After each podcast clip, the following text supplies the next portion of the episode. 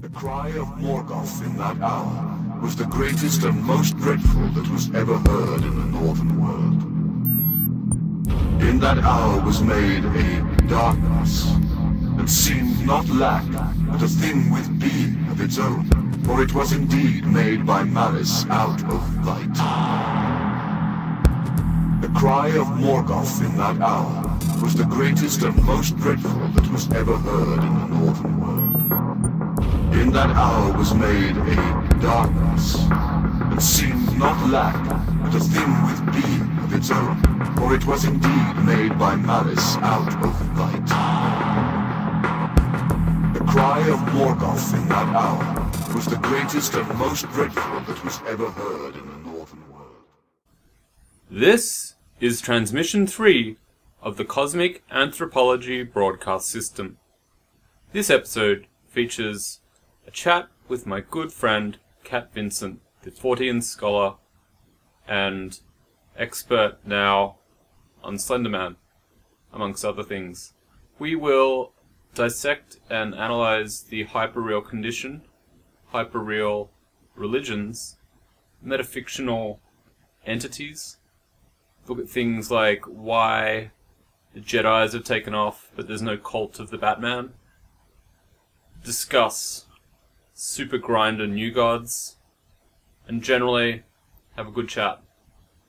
Now, it's been six months since the last podcast, and what actually happened was I kind of took the chat with Gordon in the last episode at his word. He said go out and roll your own culture, and that's what I've been doing. And instead of making long podcasts, I've been writing long newsletters on the The Extinction Club website. And so I've decided now to bring the podcast back, merge the two things together as one ongoing, multifaceted, double dimensional entity as the worst Nathan Barley in the world, for those who've seen that show. And combine the two things together so that sometimes on the podcast I will do in depth interviews with scientists to look at various aspects of rewilding, of trophic cascade, of predators being reintroduced into habitats, or just do straight up book reviews. Right now I'm reading Pat Shipman's The Invaders. Mostly with Shiva. Say hello, Shiva. Shiva, speak. Shiva is asleep.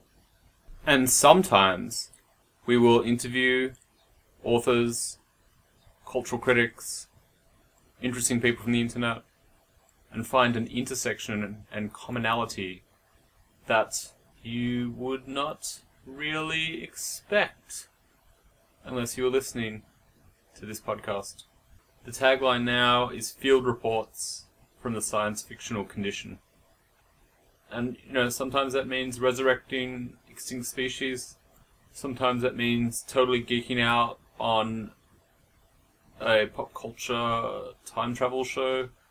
Sometimes that means looking at weird steampunk megafauna truck sexual I'm just reeling off some of the people I have in mind. No pirates. No pirates. And we'll go from there. That's the new plan. And uh, I hope you like it. And I what I like about the podcast and newsletters is it is direct communication between a creator and the audience. So this goes straight to your iPod, the newsletter goes straight to your email, and then if you want to share it on social media, reblog it, go crazy, or not. So yes.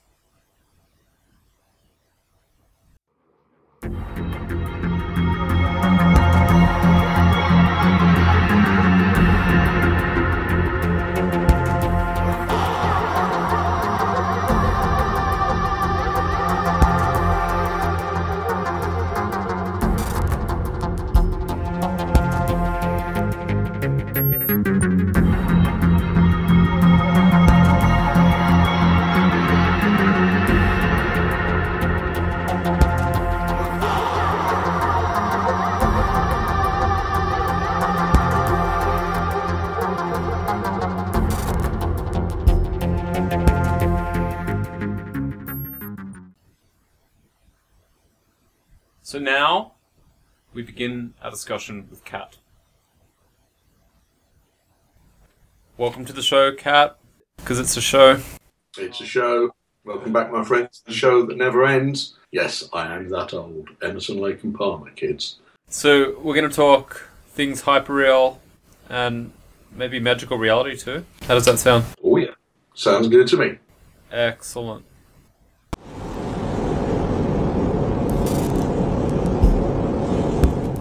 I, I, I don't know how you want to like lead into everything. You might want to sort of intro hyperreal fairly quickly so that we have context. Yeah. Dot dot dot. So, Cat, how would you define hyperreal? Yeah, we're so fucking professional around here. Uh, well, this this is how it happened, Mikey. Uh huh. Tell me. Um, I've always had this fascination with how um, fiction can often be a better way of expressing certain truths than non-fiction. Uh, in going back to you know, as, as as a kid, there was a lot of times when I was growing up as a young weird shit enthusiast in the wildernesses before the internet, where it was just your local library, and then eventually bumping into people in science fiction fandom who are also occultists. But just finding that the metaphors of um, classical occultism were metaphors of their time. You know, that they're from a specific time and place and people and, and headset. And that background flavour just isn't what we have now. Um, so when I was, I guess I was about 10 or 11, I first got my hands on Robert Anton Wilson and especially Cosmic Trigger, which of course gives the idea that, yeah, they are all metaphors. What we're talking about here is something so fundamentally weird, human language really doesn't have a vocabulary for it. But every now and then, as, as the Zen masters say, all you can do is point. And there are points, there are pointers in fiction which can be really profound because they have that emotional investment with them. And you look at it and go, oh my God, that it's, it's like having a chunk of your own mind explained to you by someone else. And this happens so often with it being a fictional quote, be it from Star Wars or Babylon 5 or Terry Pratchett, God love him, he did that all bloody time. Um, and round about 2007, I actually did look it up before this, and the article went live on Halloween of 2007 uh, on the excellent uh, website Theofantastique, which specialises in talking about the crossover of religion and popular culture. And they had this interview with an Australian sociologist of religion called Adam Possamai, who had just um, released a small book talking about his own theories of what he called hyperreal religion. Um, the term hyperreal is one he nicked from Baudrillard. Uh, Jean Baudrillard, of course, best known for Simulation and Simulacrum, a book which turns up in The Matrix in a small world. And his basic idea is that um, modern human society is so, to use a pun which I continually use and will keep doing so until my grave, symbol minded, that we just can't at this point easily distinguish between a symbol for something that did once exist, what he called simulation, and a simulacra, which is a symbol for something which never existed. It's just something that came out of language and context. And we have a symbol for the thing, um, but there was never any original. It's not a copy of a copy of a copy. It's a copy of something someone made up. Umberto Eco, in his thing about hyperreal and Disneyland, used a lovely phrase. Uh, it's a handy one for this. The hyperreal is the authentic fake. And I read this, I thought, that is such a good model for describing this. And he was specifically talking about the rise in interest in Jedi Knights as a religion and also Matrixism, which is not quite so heard of these days. But there was a whole strong theological aspect of those sort of Matrix. And, and i started researching these cultures and looking into it in, in terms of parallels to things like live action role play, obviously, has, has a certain role here. But he was seeing it as, as, a, as a viable theological pursuit because there's elements of this all over the place. There's vast elements of fiction bleed over in paganism, as, as I've talked about before. And even Orthodox religions will often go to the will nick a metaphor. You've, seen some of those church signs. They have those kind of whimsical looking church posters outside of certain Christian venues where they're trying to get the flock in. And they'll make like a, a, a reference about some pop culture thing. They did lots of Matrix ones, and that was the time. And uh, you know, you'd go past them now, and they'd have a, a bluish white Christmassy looking thing with snowflakes on it, and about you know your sins, let it go. And so there's always been this sense in which fiction will inform theology. But I took it further and say that it's completely viable in a postmodern world, in a world of simulation and simulacra, to have a valid religious experience which you codify purely in terms of the fictional belief system. And there were more and more people doing this. And there's also a backlash, interestingly, where you have what he called hypo religion, uh, uh, hypo real religion, which is when you get the pushback from the orthodoxy, where you get Christians burning books, when you get Muslims so that's that's Christians burning Harry Potter, basically. Yeah, exactly that. What they're doing is they'll either reject the fictional realms entirely, or they'll try and subvert them, like say Jack Chick comics, which are a great example of, of, of how they try and suborn those fictional tropes and use them to their own ends. Um, and yeah, what it comes down to, for, for me, I mean, my, my perspective is kind of as a big Robert Anton Wilson fan in the day, and I'll, he'll always have a place in my in my brain of just the idea that any kind of weird shit experience gets filtered through your belief system, gets filtered through the symbols which you've come across uh, all your life, and some will trigger for you that won't trigger for other people. But there's a commonality in using a pop culture one, so that you can say Darmok and at Tanagra, and people go, "I know exactly what you mean," as long as they've actually seen the Star Trek episode. But you, it, again, what it is, it gives you it gives you potentially of a shared mythology, which is easy to transmit. It's easy to get the tchotchkes for for your altar. Um, I'm looking over at my altar now. What have I got my altar? I have got, aside from Ganesh and Kali, I've got Kosh from Babylon 5, I've got John Constantine, I've got Byron Orpheus from the Venture Brothers, um, and I've got the Idic from Star Trek which I've talked about before in the pagan thing. Um, and I don't for a second believe that these are real gods in any way, shape, or form. But I do believe that they can be seen as psychopomps at the very worst. That they're part of how the going for the computer metaphor here. If you think about what the universe actually does as the hardware and the software of your computer, all we can do at our end is fiddle with what the desktop looks like. We can, we can change the icons, we can have a nice wallpaper. These we can change, and these have personal significance to us, and it helps us find things easier, and it helps us feel comfortable and connected when we sit down in front of the lappy. But they're not the operating system. They're just our symbols for the user interface to the operating system. So I, I, think you can be really quite liberal in choosing those. But the trick is not to believe in them in the sense that a formal religion would the quote which I again hammer into the ground with anybody I talk to about this, which I first read in um, Patrick Harpur's book Daimonic Reality, but I think originally came from Austin Osman Spare, which is when you're talking about any kind of weird shit phenomena, you have to treat it as if it was real, not as real. If you treat it as real, then that's truth. That becomes a single monolithic truth for you and you can't step away from it. Once you do, you've left that truth behind. It's it's on off. If you treat it as if real, you, there's a kind of rheostat in there. You can turn down how much validity you're placing to it. You can say, right, today I'm going to treat the idea of the goddess Eris, or Hell Discordia, as absolutely real and see what that does to me. I don't advise this for newcomers, by the way. just just don't start easy. Um, and then you dial it back and you can go back, and it's that kind of chaos magic technique of where you believe really fervently in something, and then you can step away for a while and, and kind of analyze it, which is fine. And again, but it's also a dualistic trope. The fun thing is where you kind of half believe in it and you get you have a day and you have like a synchronicity and you think, oh my god, that's just that's so Doctor Orpheus, that's so fitting, or that is just like something that would fit into.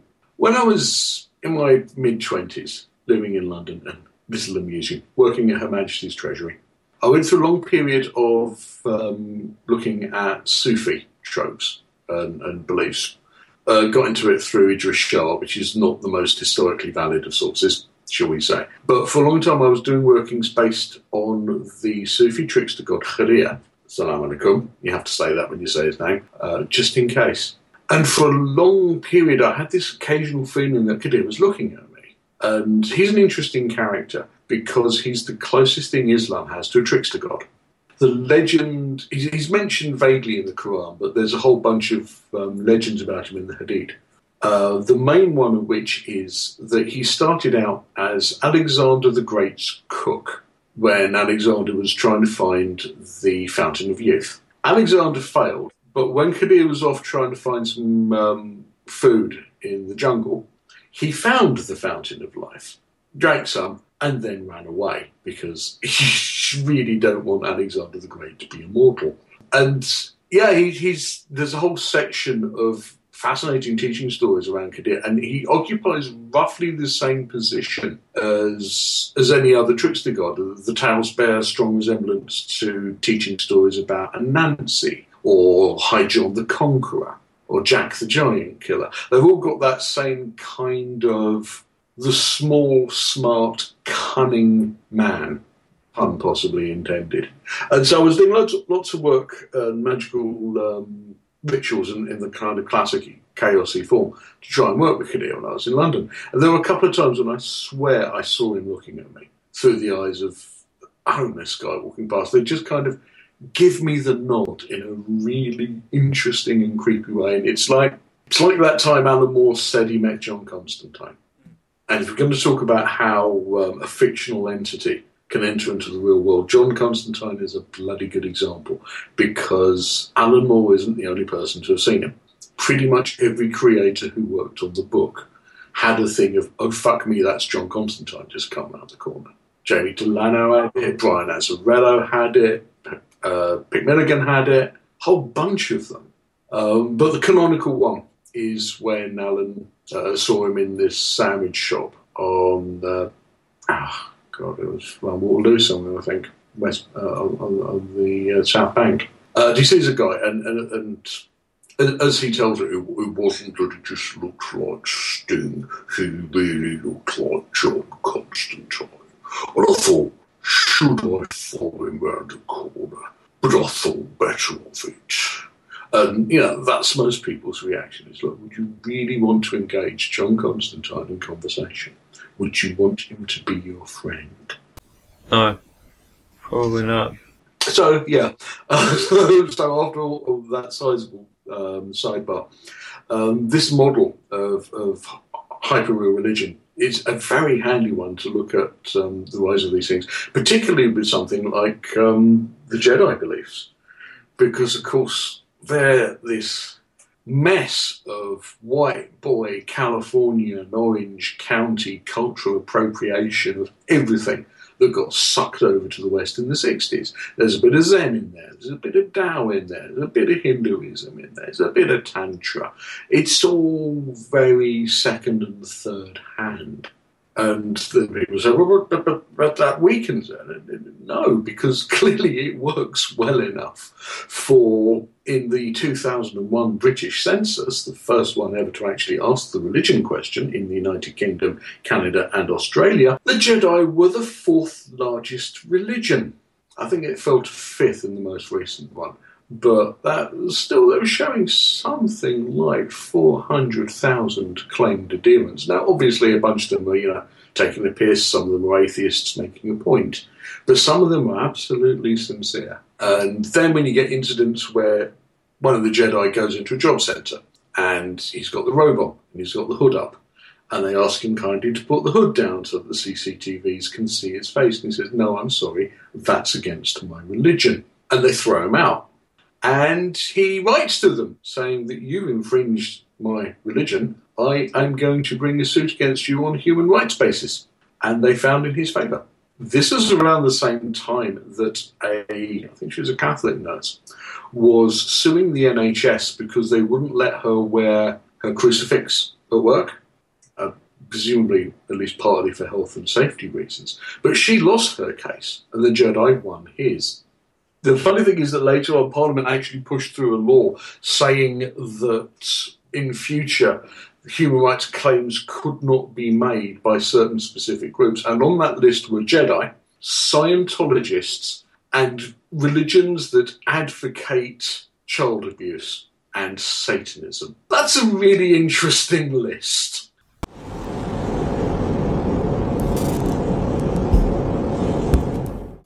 So, picking up on the themes from the previous episode with Gordon, I thought the Babylon 5 Rangers. Oh, yeah. Um, when the AV Club a few months back were finishing up their full retrospective, they reviewed every episode. But in the last season, they didn't have quite as much money to pay the writer, Rowan Kaiser, who's a lovely bloke. Um, so they're kind of squishing them down to three or four episodes at once. And he did this quite lengthy thing of explaining just what a bad idea the Rangers were in terms of being a symbol of Western neoliberal interventionism. It's kind of like they're the, the, the pure white hand of power. They, they just wade in and they're so honourable and they're so good. Um, they are the knights of the round table. And that's a fair point if you actually, you know, if you had a squadron of White Stars, you'd use them. Boy, would you! I would. They'd be hovering over White, uh, Whitehall right now. Um, but the thing is, as a symbol, the Anlashok are fantastic. I mean, you really wouldn't want them in your armory in truth. But as a symbol of the honourable warrior knight, uh, Gawain's and the, the pure form of martial excellence and honourability. They're pretty damn good. And of course, with the Minbari theology being all about threes, you have this wonderful thing of, of yin and yang fusing together and uh, making triangles with your hands. And there's a nice difference between the kind of usual headbutting dualism, which you so often get in these situations. I think there's a quote at one point where uh, probably Delenn says that they're not there to create the peace, they're there to keep the peace. And that is always talking about them being on the boundaries, on the borders. In a sense, they are, in fact, the liminal police. That they stop yin and yang from tilting too far out of balance. And they're quite happy to nick techniques from either. They'll go in with all smiles and mystical pronouncements on one end, but at the other end, they'll smile sweetly and smack you in the chops with a denn'bok. But am I wrong in recalling that you were, uh, I would say, LARPing?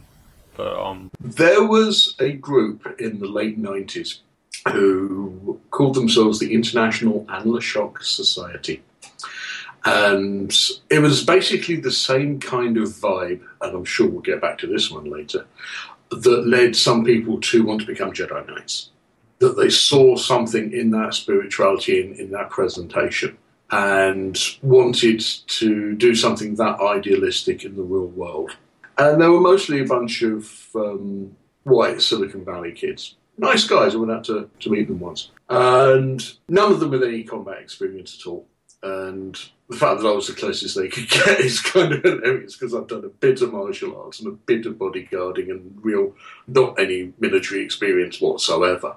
So, of course, I ended up being Ranger 1 just because they didn't have anything better. And we buggered around with this for a couple of years, and it was like herding cats. It truly was. Um, and the thing is, I'm really relieved that that's all it was because they managed to last until about the middle to end of 2001 as an organisation.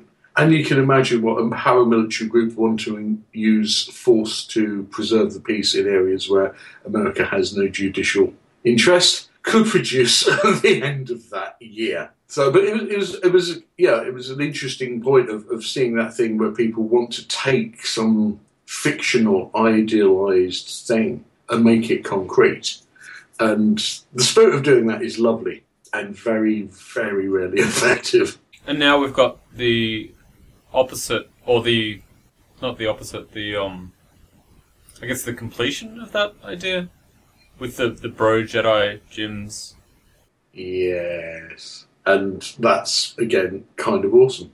It all, go- I mean, it goes back to 1977 when people just looked at it and they they saw the Jedi and thought, "Well, fuck me, I want to be one of those." Um, and the interesting thing is that Lucas did kind of do that deliberately.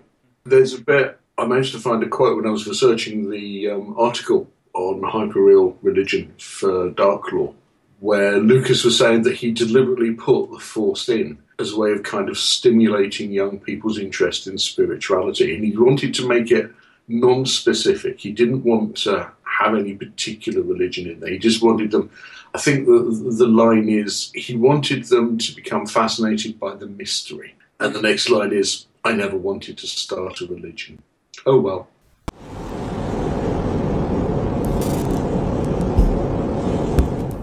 So that kind of brings us to Slenderman. Yeah, go on. Now you did the whole how to fight Slenderman thing. Would a hyper religious figure do better against a hyper religious horror? That was always my theory. I mean, when I, I wrote the piece, there's a certain amount of tongue in cheek, but I do have a, background in having done sort of occulty protection things for people who have been cursed or hexed or whatever. So I'll have some form in breaking curses and fighting magical attacks in, in that sense. And it just seemed to me that if you're fighting a fictional entity, your best bet is to use a different fictional entity. Now, of course, the problem with fighting Slenderman is that it's part of the canon that he can't be killed.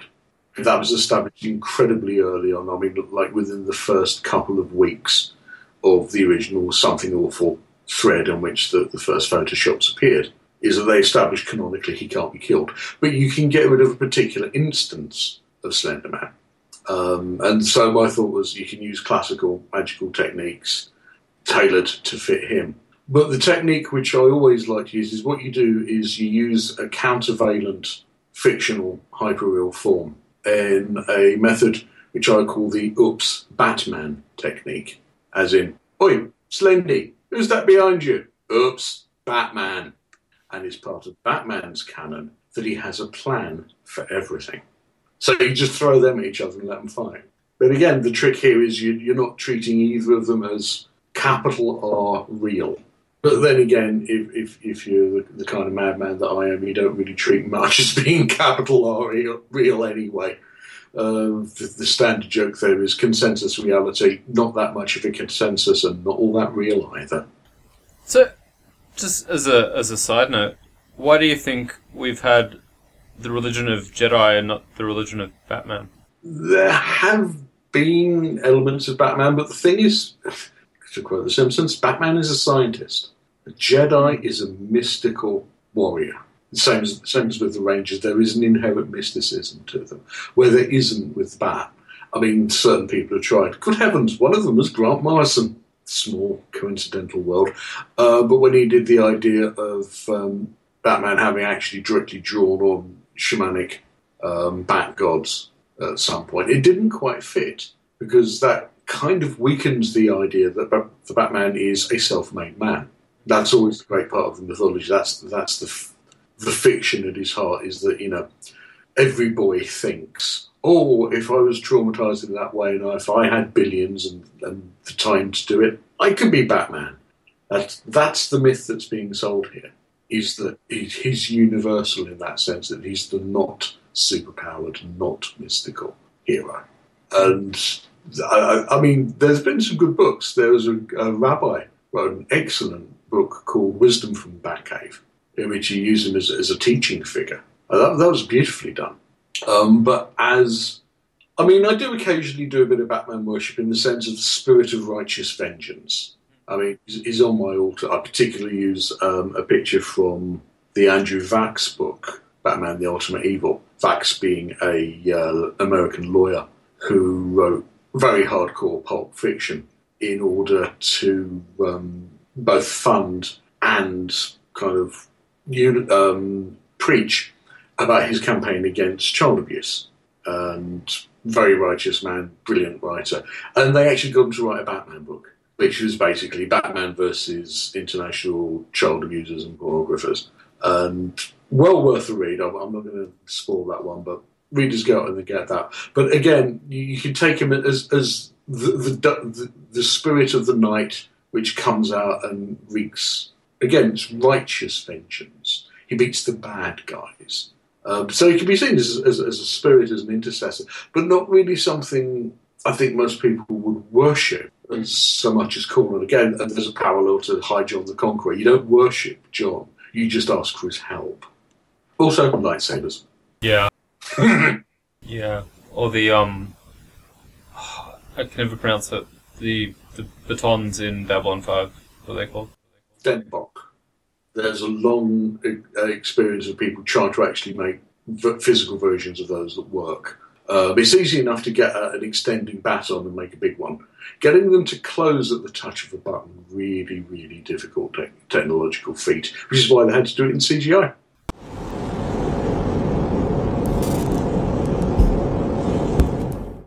My personal favourite from the Babylon 5 series was the Techno Mages.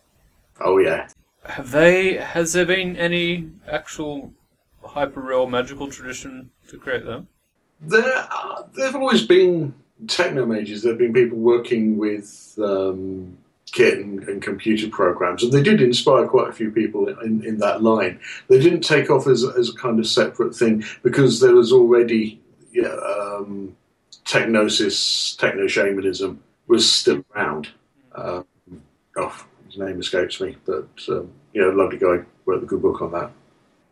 And techno paganism. Yeah, that's it. Uh, so that that's kind of always been around ever since you know we've had, had the tech, and and the pagans tend to be quite early adopters of um, particularly comms tech.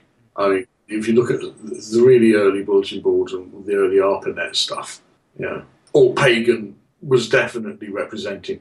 Um, I've talked about this one before, but there's this kind of interesting Venn diagram where you look at people interested in alternate religions, um, alternate sexualities, BDSMers, trans people, uh, tabletop and live action role play gamers, and you draw the Venn diagram of that, and there's certain people for which it's down near a circle. And generally, if you're into one or two of those, you'll be into at least three or four of the others as well. So there's always been that kind of overlay between the science fiction fans and the pagans and the alt culture folk. And once they found the way they could actually talk to each other, and you know, you can you can then put up really nice sigil uh, screensavers, uh, play with all sorts of stuff with um, ambient sound things in rituals. Um, the technology lends itself very nicely to magic without having to quote Arthur C. Clarke at all, though we do.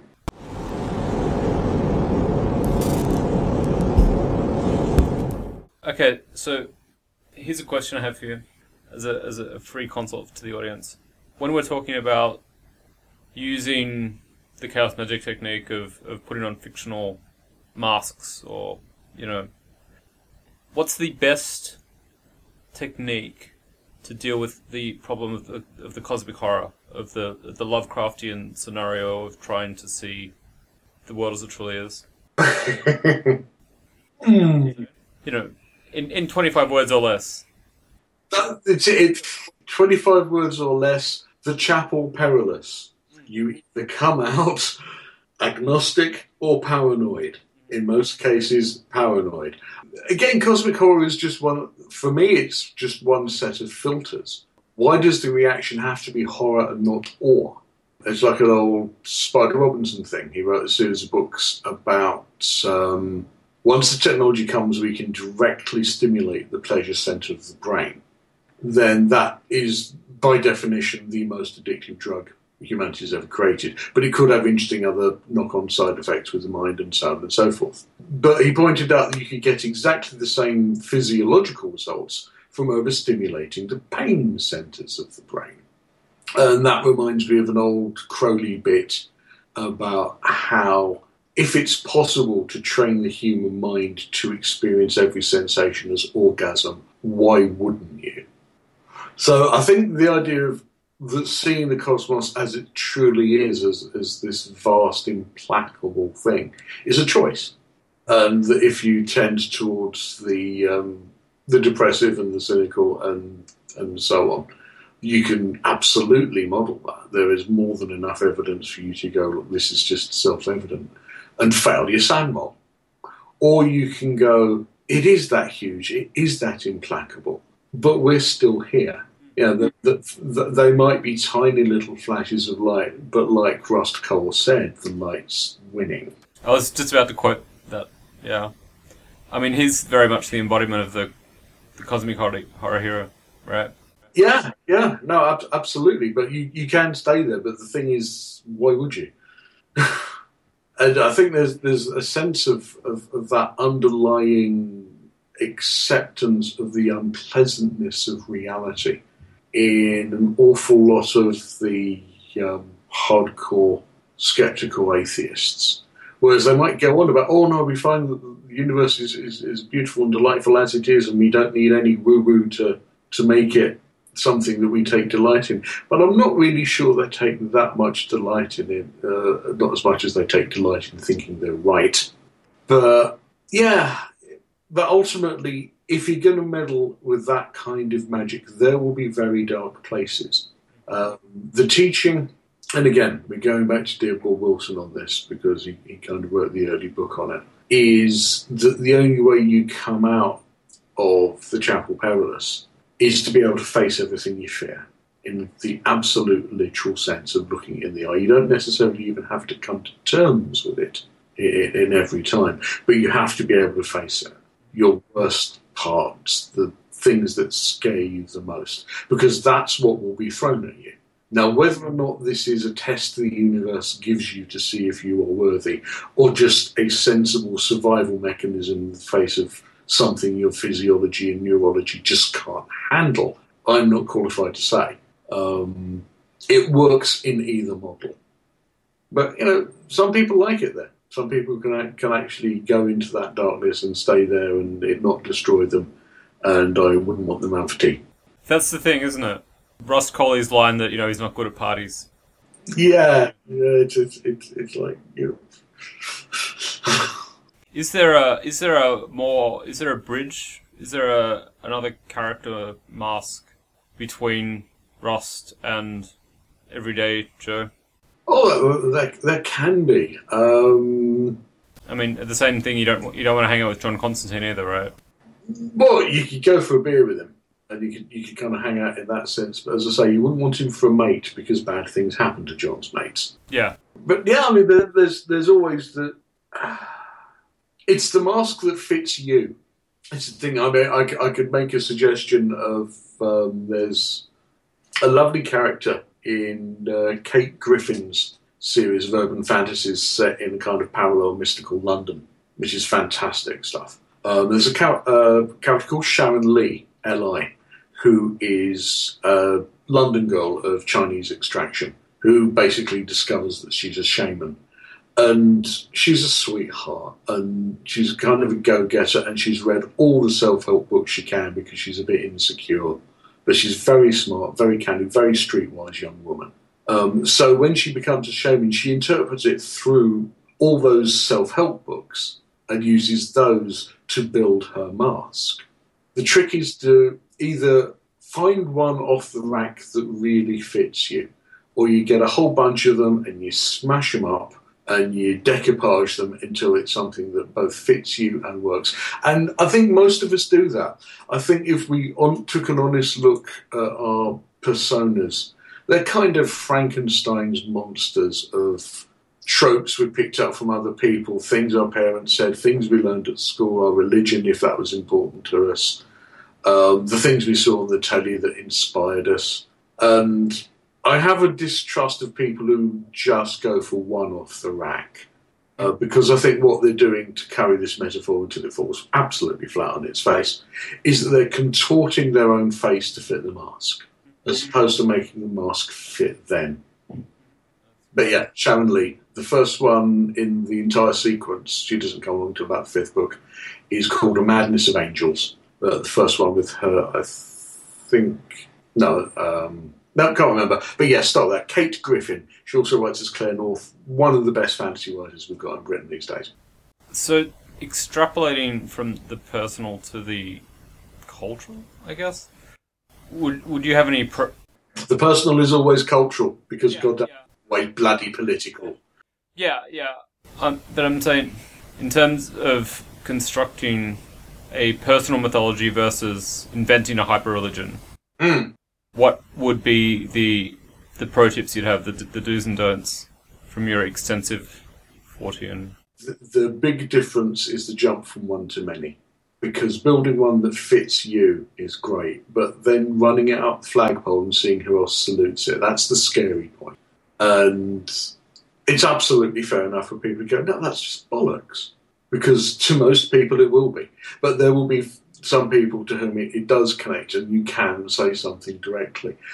I think it's one of the notable things about how the hyperreal religions have come up so far is they don't tend to be that hierarchical. I mean, we don't have a Pope of the Jedi. Uh, there's there's a few lads who, who like you know, just for reasons of logistics, are, are kind of at the top and sort out recruitment and, and training, all that kind of stuff. And they, you know, they've done some martial arts and they've been in, in it for a while. So there's a kind of sense of the self-elected tribal elder going on there. But the, yeah, I, I, I find it it's it's interesting that they develop and they can develop these deep belief systems, but without having to have that much of a clergy, that much of a top-down structure. So yeah, I mean the thing is, you, you build your model for yourself, and again you bear in mind that as if Neil is as if real, not as real thing. That yeah, thi- this is just my personal set of biases. This is the fiction suit I've built. It probably won't fit you, but if you like bits, I'll let you feel the schmutter. Is um the Na'vi thing still going? It kind of ups and down. I'm not deeply plugged into the other kin community. I kind of scan an eye over every now and then because there is fascinating and relevant stuff going on there. But the there, I think there are still Na'vi otherkin out there, and they're desperately awaiting the the Avatar sequels, obviously. Which then breaks us in, into the whole otherkin aspect, which is a, again, it's a fascinating thing. I mean, the idea that people are able to say. I don't think my soul is human. And I've, I've known people who've identified as, as non human soul since before the term otherkin uh, was coined. I mean, I've known people who are doing this in fandom since the early 80s, still are. Lovely folk. I see it as a developmental stage in building your fiction suit. That you, you try on one and you go, being a human kind of sucks. I don't want to be like that. I don't want to be like them. I feel like I'm a wolf. I feel like I'm a dragon. And that's very exciting and, and powerful. And and you can inhabit that and you can absolutely go into that like you can any other belief system. But I don't think staying there is necessarily the right move. Or at least if you're going to do that, try a few on. Again, it comes down to Crowley, as, as so much of um, post 20th century occultism does. That his trick was you, you, you pick a god, you worship that god absolutely, you do all the right ritual techniques, you wear the right clothes, you burn the right incenses. You do this until you contact the god. Then you stop, you bin it, and then you start again with another god. And you do this three or four times until you get the point. Now, of course, some people would say that, that that's going against it. Once you find the right one, once you find what genuinely is what speaks to your soul, you should stick with it. And absolutely a case can be made for that. But then you, you look at the other community and you see the schisms. You see the, the, the schisms between the people who say that they are a generic form, a Tolkien elf, getting quite shirty with the ones who say, oh, I'm the reincarnation of Neo, which you absolutely get. And then you get those people getting pissy with the ones who are drawing on other ones. And, and it, it splits down and, and it becomes an us and them kind of deal. When you could look at it and say that the technique is sound. That absolute surrender to a non ordinary form of consciousness is such a powerful and useful thing. Why do you stop there? Yeah, um, what's the other one? Godkin. That's the new one. That's been going on for a couple of years. People who identify as being incarnations of gods.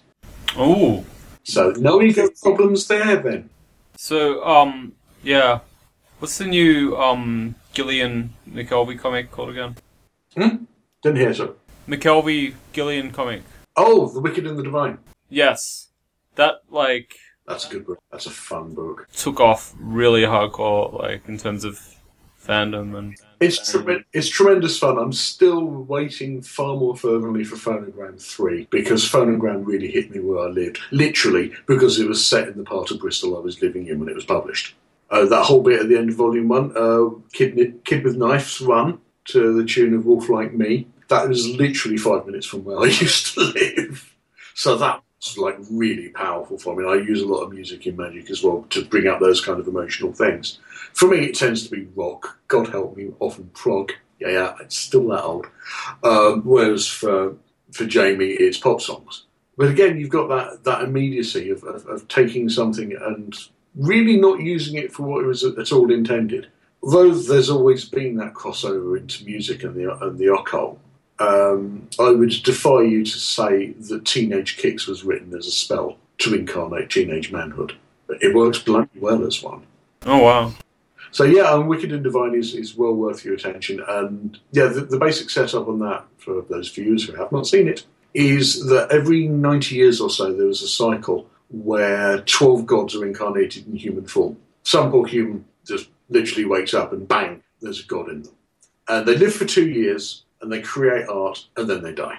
And this happens on the cyclical scale. And we've hit that point now where they're starting to reappear and it tells the story of, of how each of them turns up. And they do some clever things there. They don't go for many of the really obvious gods, and they don't always incarnate in the gender which you th- might think they should, which is really canny of them.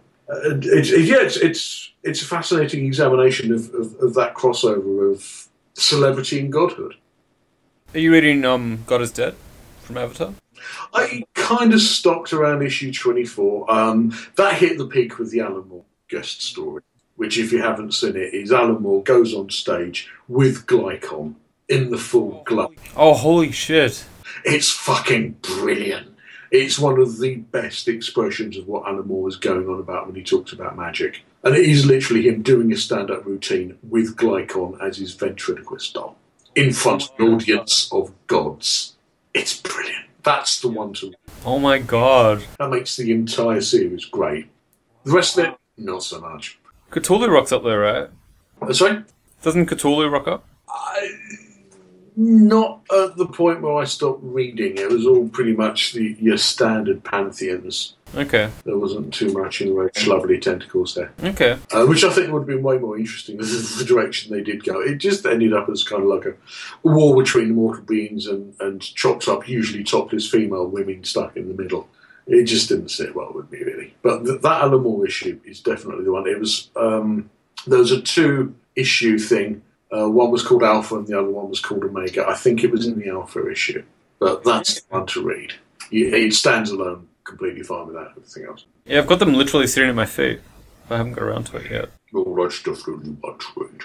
It's it's terrible once you've heard Alan Moore speak. You, you, there's this awful tendency when you quote, him, you just you just kind of fall into the voice, and it's hypnotic. Uh, it was at the the Cosmic Sugar Festival in November, they had the first showing of the video of the Moon and Serpent Grand Egyptian Theatre of Marvels Right.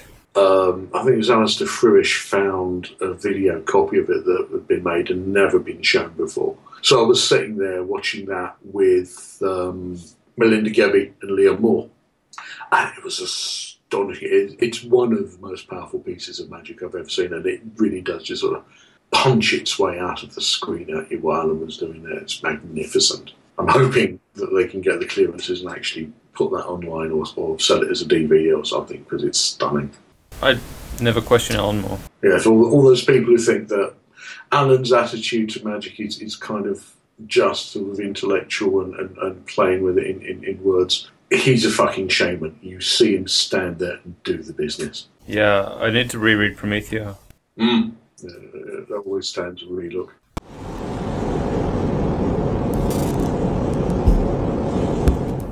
Moving from Promethea to Prometheus, would you ever see the actual? So we've got we've got the Bros doing the Jedi Bros, Bras, Mm. Will Will we ever see? Because I've met some of the hardcore transhumanists who are massive bodybuilder fans, Yeah. Like capital T, Silicon Valley.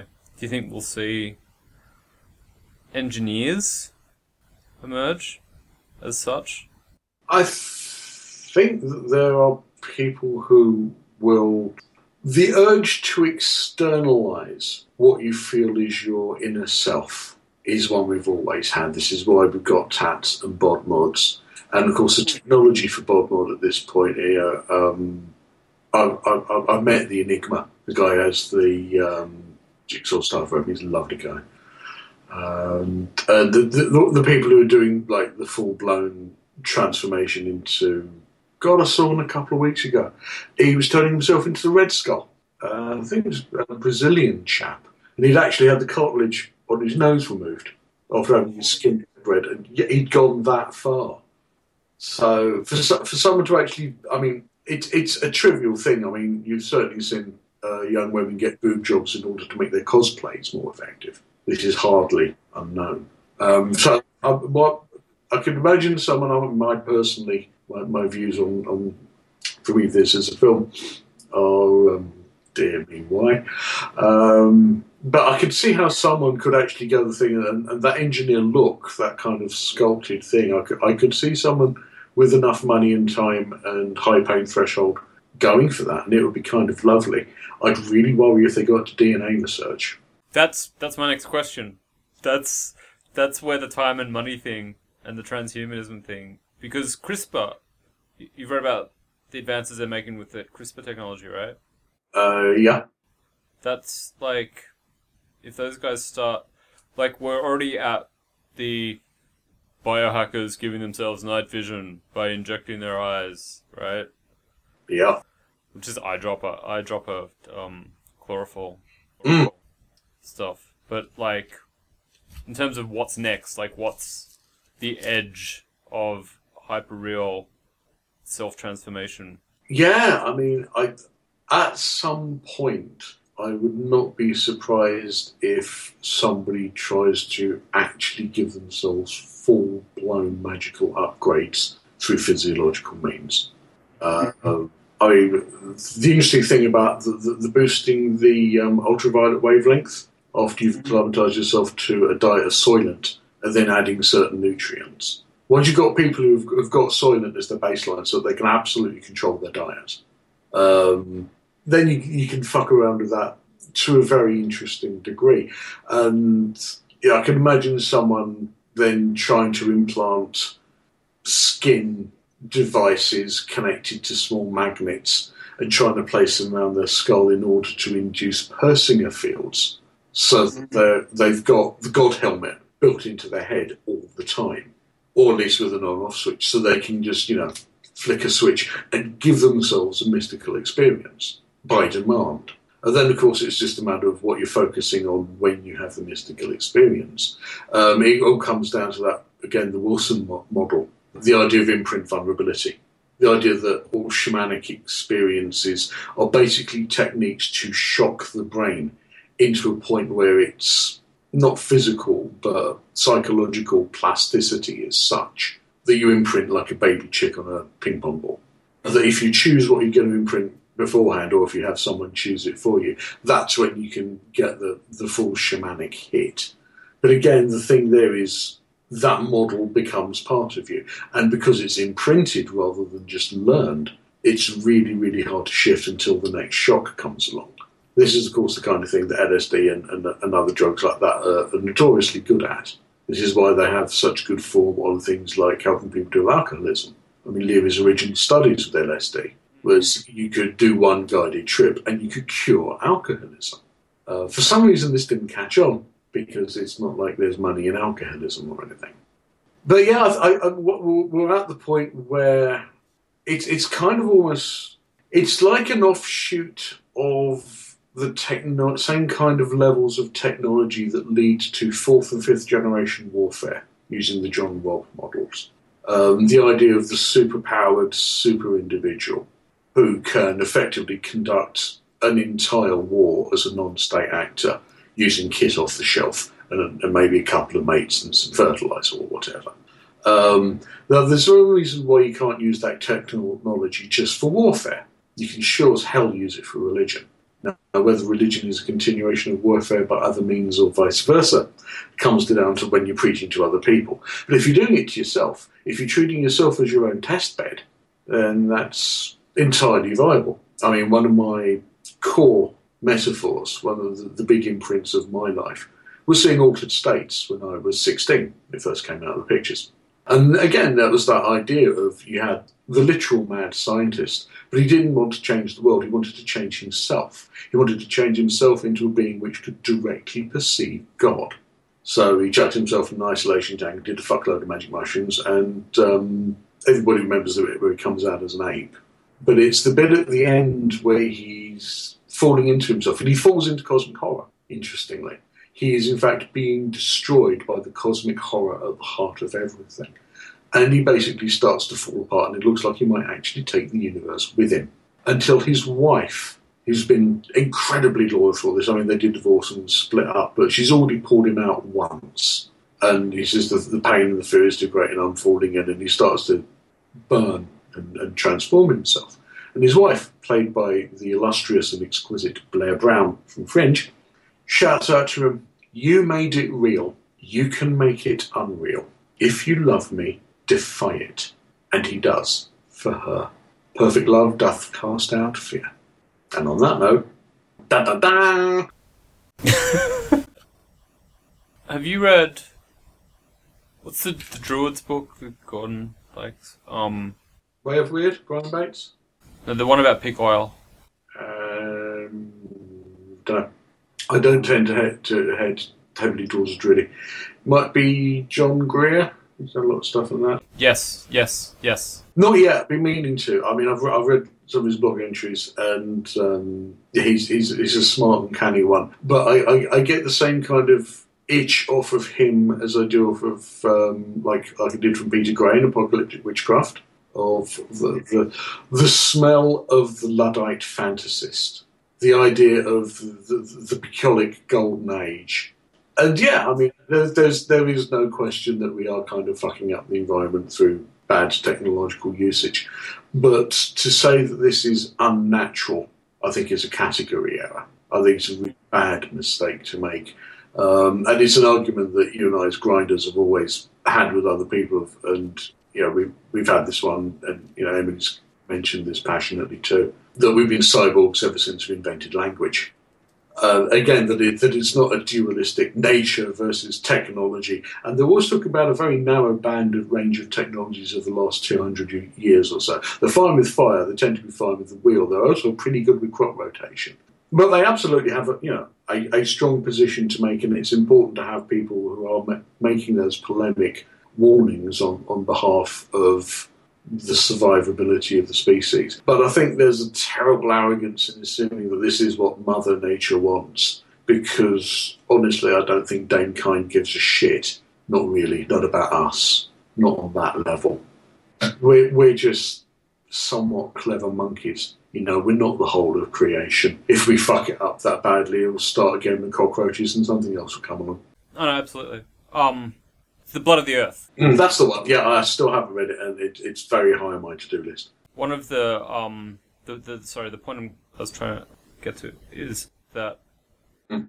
the one of the positive aspects of the book, let's put it that way, uh, he, he talks about as the collapse, and he, he views it all from the peak oil perspective, as as you're saying, but as the civilizational collapse comes, he sees the emergence of sort of neo-fascist figures and hyper-religious figures emerging.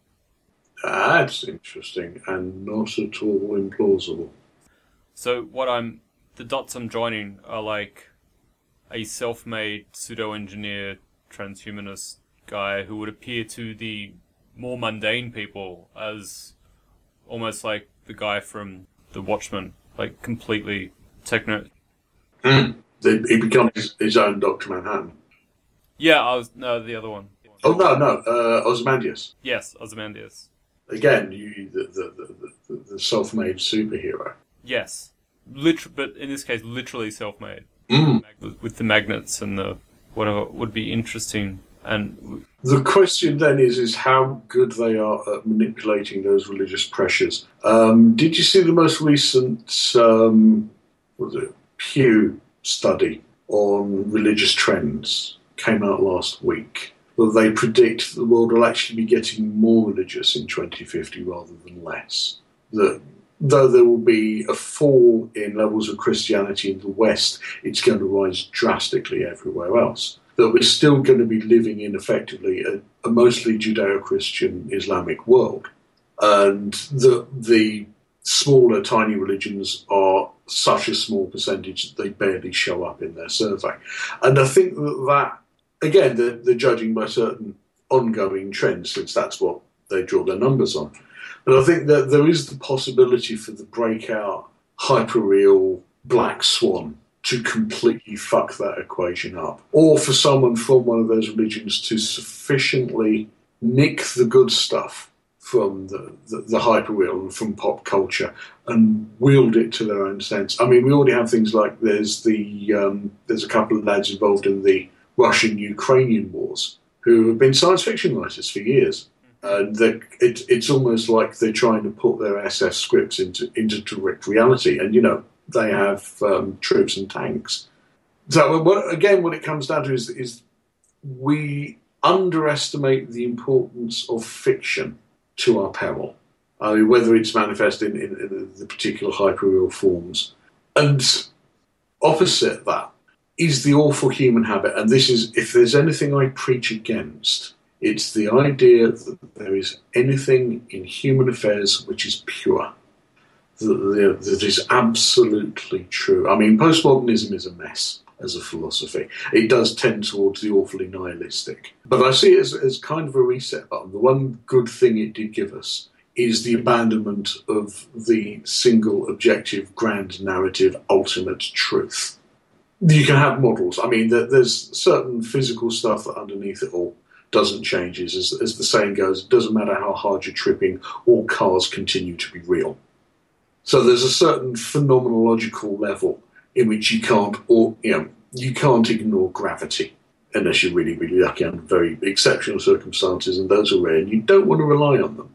But other than that, the rest is a series of models. You can look at how effective certain scientific models are and say, yeah, you might need a bit of tweaking in evolution, but it sure as hell a better fucking model than, you know, most Christian alleged science around, um, you know, supposed rejection of evolution. There is no better model for what's happening to the world's climate than the pollution climate change models we have. There may be other stuff mixed in, there may be some other cycle stuff going on, but we are measurably fucking up the environment by heavy industrialization. Yes, you could say that's just a model, that's a theory, but it's the best one we've got, and really, beyond tweaking, that one's proven. So outside of really obvious physical stuff like that, which again people are managing to find objections to on religious basis because they have the one true truth. And God's told them that if they throw a snowball in Congress, that proves there's no global warming and other such bollocks. Because they've put the symbol above the real. And the trick is to never let yourself get trapped in just one set of symbols. That's insane. That's like watching one TV show and saying that all other TV is irrelevant, reading one novel, singing one song. That's a very empty world. And you can't learn from anyone else that way. You, once you say that my belief is pure and absolute, it can't change. It's static. It ends up being like like all those planets Kirk and Spock and everybody visited in classic Trek where the culture picked one thing and stuck with it. You know, the Nazi planet, the 1920s Chicago planet. And they just get stuck there until there's an outside intervention, until there's an external shock which nudges them out of it and lets them actually start to evolve again. And I think that's the, thing which we have to deal with as a species is everybody has their own stories, everybody has their own paths, beliefs, the trick is to actually get along with them. Uh, that kind of universal cosmopolitanism, the way we manage to live in heavily urban environments without tearing each other apart like rats shoved into too small a cage. is because, for the most part, it's live and let live. You go, oh, you, you, you believe that, that's fine. It very rarely leads to violence, except that I think there is an increase of that dualism of us and them. And the trick is to believe in yourself and your own thing enough for it to work for you, but not so much that it will turn around and reject new information just because it's different from yours. Sermon over. That that's pretty good. Um, we might have to wrap it up at this point. Okie dokie. No, that's that's a really good place to end this on, I think. Really. And we will thank you Absolute pleasure, mate. for your time. Anytime.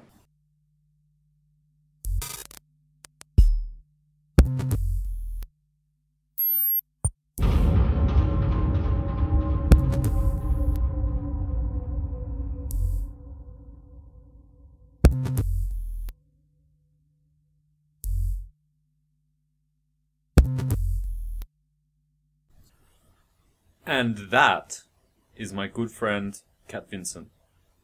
So there you go. Humans, algorithms, uplifted species, aliens listening in from the galactic center. How are you? Hey? How's it going out there in deep time? Back to Earth. I thought I'd close out the podcast with a tale, a hyper real anecdote on constructed reality and authenticity from the heart of Australia. So, two weeks ago, I was in Pedy in the midst of a two week, do the math, that's a month, road trip with my good friend Wayne. And we were in Pedy to launch an expedition into a nuclear wasteland, which is a whole other story, which I'll get to in good time. As soon as I've written it up properly, I've been busy. So we're in Pedy, which you may know from film as Bartertown. Also, as the you wouldn't know it, but it's the location where Pitch Black was filmed. And Pitch Black is one of my favourite films for that B grade sci-fi heart of mine. And what Coober Pedy features casually downtown is a crashed spaceship. The spaceship from Pitch Black is just sitting there next to a toilet block. And I've been longing to see that thing for as long as I've known about it, which is about 10 years. And I got to see it. And I took a whole bunch of selfies because I'm a huge nerd. And then by day three, we're just like, yeah, there's that spaceship again. Just sitting there. And Coober is an opal mining town. Everyone's too busy extending their house looking for opals. So, when we did a test run out by the Dingo fence, which is one of the world's biggest, it's the world's biggest fence, it's 5,000 kilometers long. That's one of the locations where they film Pitch Black. Um, when they come out of the spaceship and it's, it's all like glassy, black landscape. Now they'd been there. I got all this from the, the motel manager where we stayed, which just so happened that that's where Vin Diesel and his seven foot tall karate trainer stayed. No, sorry, this was from the librarian in the Underground Books. I collected tales because that's what I do. So they go out there, and David Twohy, the director, is like, "This, this is what is this, right? What is this? This is terrible. You know, we can't just film on a rubbish dump." And they're like, "No, no, it's meant to look like this. This is um, uh, what was it? Basalt, whatever. Wayne knows. He's a geologist." And suddenly, it's real, and they use it for the, for the um, for the film, right? Yeah. What was my other one? Oh yeah. So the end of Pitch Black, when um they are making their escape back into that spaceship that's just sitting there downtown in Pedy, next to the museum across from the pizza joint. And if you go to the pizza joint and you like pizza, I highly recommend we order it off the menu because that's what we do. Uh, it was the it's called the Emblem Pizza, I think. So it's kangaroo and emu sausage, right? Sounds good, right? Swapping out this cranberry sauce for the straight up tomato base. Had like four of those things while we were planning the trip into the nuclear wasteland, because that's what you do. That's what good zone hunting stalkers eat. So the end of Pitch Black. The last day of shooting, it pisses down rain. Now this is the desert, right? This is the place where they also filmed the latest Mad Max, and they had to cancel shooting because it rained. This is a place that never rains, right? So the film is like, well, what do we do? Well, they rewrote the end of the film so that all the um, crazy aliens that are coming out of the termite mounds, which is now my author profile of me next to termite mounds in an alien landscape, they rewrote the script and they used it. Right? Ditto, Mad Max Beyond Thunderdome. All of a sudden, last day of shooting, huge dust storm just rolls in out of nowhere. And they're like, holy shit. Right? But the dude is already up there in his ornithopter filming. And he's like, well, I'm staying here. I'm getting this footage. This is too good. And that's how mythic scenes in movies accidentally get created. Pure happenstance and chance, and the ability to renegotiate on moving territory, which is a good lesson. And also cool facts, bro. Okay, that wraps it up. Um, try and make this more regular from now on. Every couple of weeks, at least. Depending on the winds of fate. Thanks for listening. Cheers. The Cosmic Anthropology Broadcast System is sponsored by Lisbeth Action Action Stations. And finally, a word from Shiva.